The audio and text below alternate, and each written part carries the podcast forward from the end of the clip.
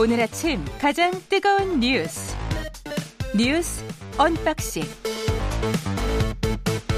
자 뉴스 unboxing 시작하겠습니다. 민동기 기자 김민하 평론가 나와 있습니다. 안녕하십니까? 안녕하세요. 오늘 좀 덜 춥죠? 네. 네. 영하 막 7도, 6도 이런데 그거를 이제 덜 춥다고 얘기할 수 있는 이러한 상황입니다. 예. 오늘부터 실내 마스크 의무가 해제됐는데 마스크 벗으셔도 되는 거 아니에요?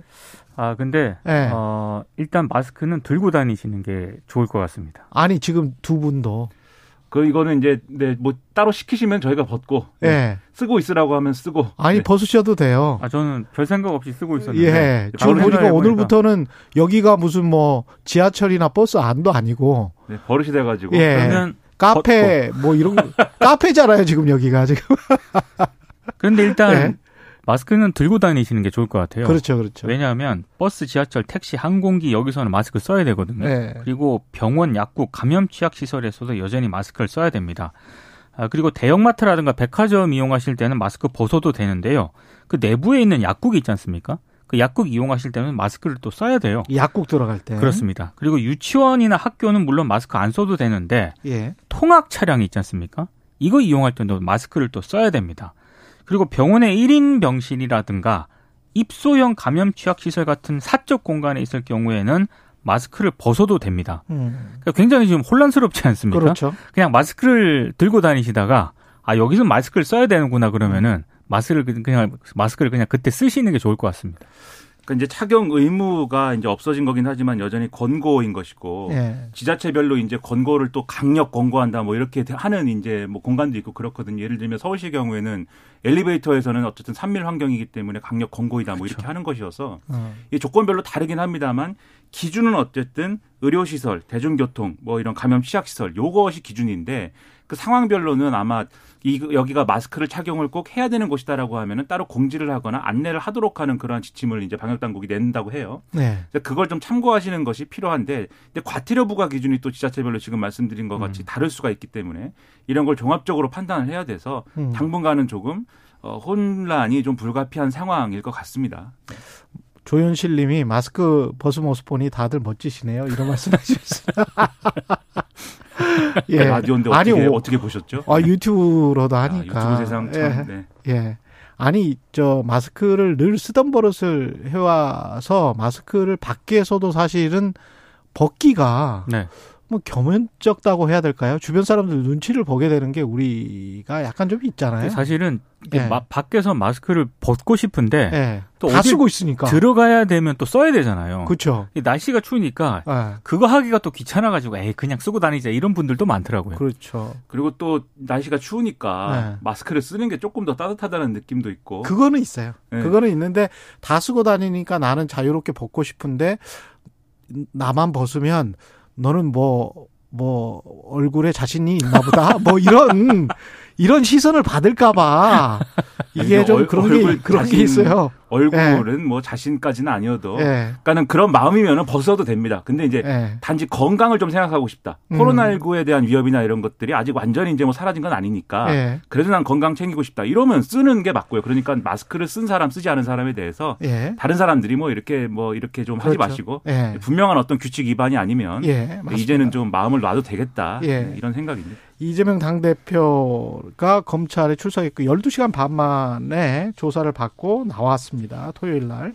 그러니까 검찰이 기소를 전제로 한 수사를 했다. 그러니까 부당성을 굉장히 강조를 했고요. 이재명 대표의 주장은 그렇습니다. 그렇습니다. 근데 검찰이 2차 출석 조사를 지금 이재명 대표 측에 요구를 했는데요. 음. 복수의 날짜를 제시했다라고 합니다. 일단 검찰의 입장은 뭐 대장동이라든가 위례 신도시 사업 특성상 조사해야 할 분량이 방대하기 때문에 2차 조사가 필요하다 이런 입장입니다. 예. 그리고 이재명 대표가 제출한 이 33쪽 분량의 진술서에는 뭐 정진상 전 민주당 당 대표 정무조정실장 관련 부분 등 빠진 내용이 많다. 이게 이제 검찰의 입장인데요. 이재명 대표 측의 공식 입장은 아직까지는 없습니다만 이재명 대표가 기소를 목표로 사건을 조작하는 검찰이 추가 조사를 하기 위해서 고의로 조사를 지연했다. 이렇게 주장을 하고 있기 때문에 2차 출석 요구 시 불응할 뜻을 시사한 것 아니냐. 언론들의 해석이 그렇고요. 뭐 민주당이 비공개 회의를 좀 가졌다라고 하는데 어, 상당수가 이제 어, 뭐 2차 출석에 불응을 해야 되지 않느냐 이런 의견이 좀 나왔다라고 합니다. 아무튼 아, 만약에 이제 이 이재명 대표가 2차 출석 조사에 불응을 하게 되면은 검찰은 1차 조사 내용만을 토대로 이재명 대표에게 사전 구속영장을 청구할 가능성이 높은데요. 이때에는 성남 FC 후원금 의혹 있지 않습니까? 이것까지 포함될 가능성이 상당히 높은 그런 상황입니다. 그러니까 이게 뭐 법적 절차라든가 법리적으로는 지금 이제 민주당이 주장하는 것처럼 어느 정도 어떻게 될지는 다 예상이 되고 그림이 다 그려져 있어요. 그래서 이재명 대표 기소는 뭐 기정사실인 것 같고 나머지는 이제 이 과정, 그러니까 검찰 조사를 받고 그다음에 그 체포 동의안을 뭐 이렇게 검찰이 보내면 국회에서 어떻게 처리하고 그다음에 이제 이재명 대표가 뭐 처신을 어떻게 하고 이런 것들에 대한 국민들의 정치적 평가가 남는 것이지 나머지는 뭐 어느 정도 이제 정해진 건데 그렇다고 하면 저 같으면은 뭐 그냥 검찰이 열 번 부르면 열 번 다 가겠다 뭐 이렇게 할 것 같아요. 음, 저도 그럴 것 같아요. 근데 이제 네. 민주당에서 또 걱정하는 바는 있는 것 같습니다. 지금 이제 대응하는 걸 보면은 어, 이 진술서를 33쪽짜리를 이제 이재명 대표가 썼다는 거고 그걸 이제 지금 공개를 해 놓은 거잖아요. 즉 공개적인 방식으로 내가 주장한 거 아니면은 검찰에 가서는 따로 설명 안 하겠다는 얘기랑 똑같지 않습니까, 이게. 음. 근데 굳이 이렇게 하는 거는 가서 이제 검찰에 그러한 이제 공개된 어떤 증언 외의 것을 이재명 대표가 막 하니까 그걸 또 막 언론이 보도를 한단 말이에요. 이전에 이제 성남 FC 관련해서 검찰 출석해서 이제 한 얘기 중에 보면은 네이버 관련 뭐 이런 관련 뭐 문서라든가 이런 것들을 제시했더니 이재명 대표가 어떻게 반응하더라. 이런 것들이 조사 과정에서 있었던 것이 보도가 되지 않습니까? 근데 이런 것과 관련돼서 이재명 대표와 민주당 측은 그러니까 자신들의 진술이나 뭐 주장이 일종의 검찰의 시각에 의해서 왜곡돼서 언론에 보도가 되고 그런 것들이 또 본인들에게 불리하게 작용할 걱정 이런 것들을 첫째로 하는 것 같고 둘째로 어차피 재판 가서 다 처음부터 끝까지 다시 다뤄야 된다라는 문제의식이 있는 것 같아요. 왜냐하면 지금 검찰이 조서라는 조서라는 걸 만들면 그건 검찰 수사에 관한 것이지 그렇죠. 이것의 증거 능력이나 이런 것들이 과거와는 달라진 상황 아닙니까? 그렇습니다. 그런 이 두 가지 판단을 하기 때문에 좀 이렇게 대응하는 것 같은데 근데 앞서도 말씀드렸듯이 그건 이제 법적 차원과 여론전의 차원이거든요. 음. 결국은 국민들이 신뢰를 갖기 위해서 어떻게 해야 되느냐 이것에 방점을 두고 이제 좀 했으면 좋겠는데 당분간은 어 이런 어떤 뭐 체포동의안 뭐 국회 보내도 뭐 가결될 리 없는 것이고 민주당이 가결시킬 수 없는 것이고 당분간은 뭐 이 소위 말하는 방탄 논란 뭐 조사가 어떻다든지 이런 논란은 계속해서 이어질 것 같습니다. 계속 이어질 것 같네요. 근데 참 민주당도 여기에서 빠져나오고 싶은데 빠져나올 수 있는 방법은 없을 것 같습니다. 지금 보니까 구속영장을 청구하면 체포동의안이 자동으로 이게 헌법상 면책 특권이기 때문에 그렇죠.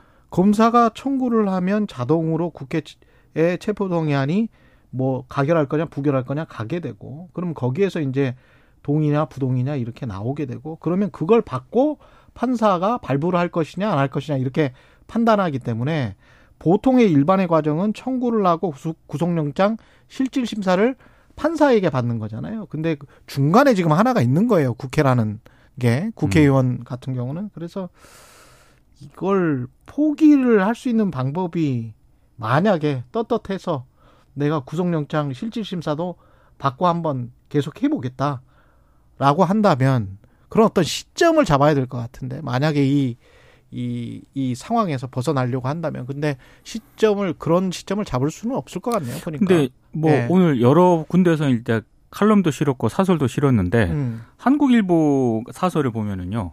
검찰이 이게 이제 대장동 수사를 1년 4개월 정도 끌고 오지 않았습니까? 이게 쟁점은 배임이죠. 그렇습니다. 네. 그러니까 1년 4개월 정도 했으면은 이제 검찰이 어떻게든 결론을 내야 된다. 음. 그래서 뭐 재판을 통해서 뭐 진실을 밝히든 이런 식으로 가야 방법이 없어요. 그렇습니다. 네. 된다는 것이고 이제 국회에도 민주당 같은 경우에도 어 만약에 기소가 됐을 때 그게 음. 뭐 불구속 기소건 뭐 기소가 됐을 때 이재명 대표에 대한 판단을 어떻게 할 것인지도 민주당이 이제 판단을 해야 되는 근데 것이고 그거는 국민들 입장에서 봤을 때는 그거는 민주당 사정이에요. 그렇습니다. 네. 국민들이 알고 싶은 거는 진실이고 네. 그렇죠. 그거는 재판 과정에서 엄밀하게 밝혀져야 된다는 거는 그거는 변할 수가 없습니다. 네. 그 기준은 변할 수가 없고 민주당 안에서 당 대표를 기소가 됐음에도 불구하고 재판 과정 중에도 계속 해야 되느냐 말아야 되느냐 그거는 순수하게 민주당이 결정해야 돼요. 그러니까 민주당이 판단을 해서 뭐 국민들의 평가를 받으면 되는 문제고요. 음. 그리고 이제 국민의힘 같은 경우도 한국일보는 사설에서 더 이상 이제 이런 거 가지고 반사이익 정치는 그만했으면 좋겠다라는 사설론을 썼더라고요. 예. 그러니까 저는 검찰이건 민주당이건 국민의힘이건 그런 부분들에 대해서 이제는 정말로 깊이 생각해봐야 할 대목인 것 같습니다. 음. 그러니까 이 시점 말씀하셨지만 일단 체포동의안을 처리하는 문제에 있어서는 제가 볼 때는 변동성이 크지 않은 게 지금 검찰이 2차 조사를 요구를 하는 거 아닙니까? 2차로 출석을 해라라고 요구를 하는데 지금 만약에 이재명 대표가 체포동의안 그러니까 이 국회의 불체포 특권을 포기하는 방식으로 대응을 하겠다라고 하면 그럼 2차 조사에 출석을 해야 돼요. 음. 그렇게 해야 내가 이제 출석도 다 했고 하니까 음. 이것에 대해서는 순수하게 구속영장 발부 사안인지를 순수하게 법적으로 판단받아 보겠다. 음. 이 얘기가 그래야 가능한 건데 그렇죠. 2차 조사에 불출석하게 되면은 그건 이제 검찰 입장에서는 아 조사에 안 나왔으니까 구속영장 청구가 불가피합니다 이렇게 가는 거거든요. 예. 그래서 아마도 2차 조사에 이제 불출석한다는 것을 전제로 하면은 이 불체포 특권 포기로 가는 건 아마 어려울 것이고 그럼 남는 어떤 예를 들면 이재명 대표가 거취를 정리한다는 걸 이제 전제를 하면 어 그러면 이제 남은 시점이라는 거는 소위 말하는 당원 80조를 적용을 하는 것을 고려해야 되는 시점, 즉 이제 기소가 되는 시점. 요거를 이제 고려해 볼 수 있을 텐데 이재명 대표 입장에서는 또 민주당의 안팎의 여러 가지 정치적 조건이나 이런 걸 또 고려하지 않을 수 없는 상황이어서 본인의 법적인 어떤 그런 건으로만 이 대표직을 내려놓을 것이냐 이런 것들도 이제 민주당의 고민거리긴 하겠죠. 근데 지금 말씀하신 것처럼 결국은 이제 국민들의 신뢰를 어떻게 회복하느냐 이게 제1의 어떤 판단 기준이어야 되기 때문에 음. 그 기준에 따라서 어떻게 최선의 선택을 할 것이냐 이 고민을 해야 된다고 저는 생각합니다. 근데 핑계 없는 무덤 없다 하고 각자가 지금 기대고 있는 상 같은 게 있어요. 왜냐하면 국민의힘 같은 경우는 방탄국회다 이렇게 논리를 보면 국민의힘 말이 맞아요. 그거 하나만 보면.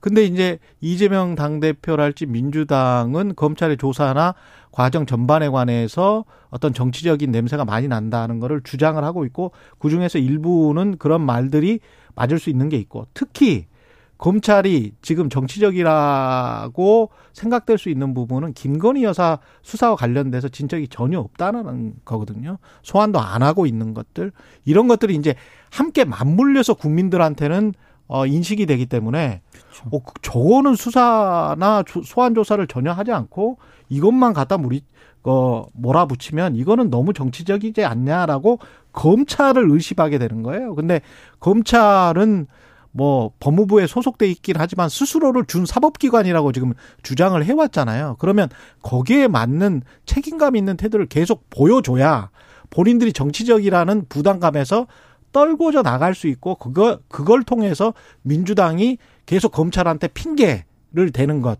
이걸 또 막을 수가 있거든요. 그러니까 검찰도 이런 식으로 계속 그 어떤 어 이게 좀 너무 기울어져 있는 것 아닌가 이런 인상을 보이면 안 됩니다. 그렇죠. 예. 국민들 보기에 뻔한 상황을 계속 갖고 가서는 안 되는 거예요. 예. 검찰도 국민들이 생각할 때 아 검찰이 이렇게까지 할 수 있구나.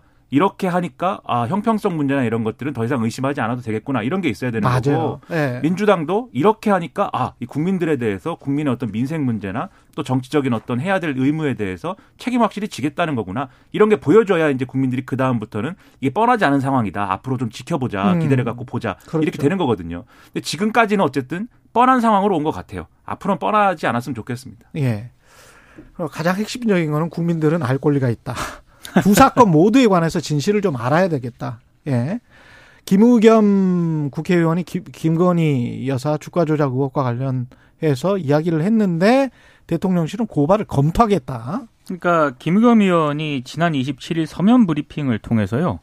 도이치모터스 주가 조작 사건 공판에서 김건희 여사와 윤 대통령의 장모 최은순 씨 이름이 한 100에서 300여 차례 거론이 된다. 여기에 추가로 또 다른 작전주인 우리 기술에서도 뭐 김건희 여사와 아, 최은순 씨의 계좌가 활용됐다는 게 다름 아닌 담당 검사 입을 통해 밝혀졌다. 이렇게 이제 브리핑을 한 겁니다. 여기에 대해서는 대통령실 고위 관계자가 어제 기자들에게 김의견 대변인과 관련해서 고발을 포함해 법적 검토 중이라고 밝혔고요. 어, 이게 결정이 되면 고발 시점은 이번 주 초반이 될 것이라고 얘기를 했는데 언론 보도를 보면은 빠르면 오늘 중으로 될 가능성도 있다 이런 보도도 나오고 있습니다. 아, 사실 이 김의겸 대변인이 밝힌 논평은요.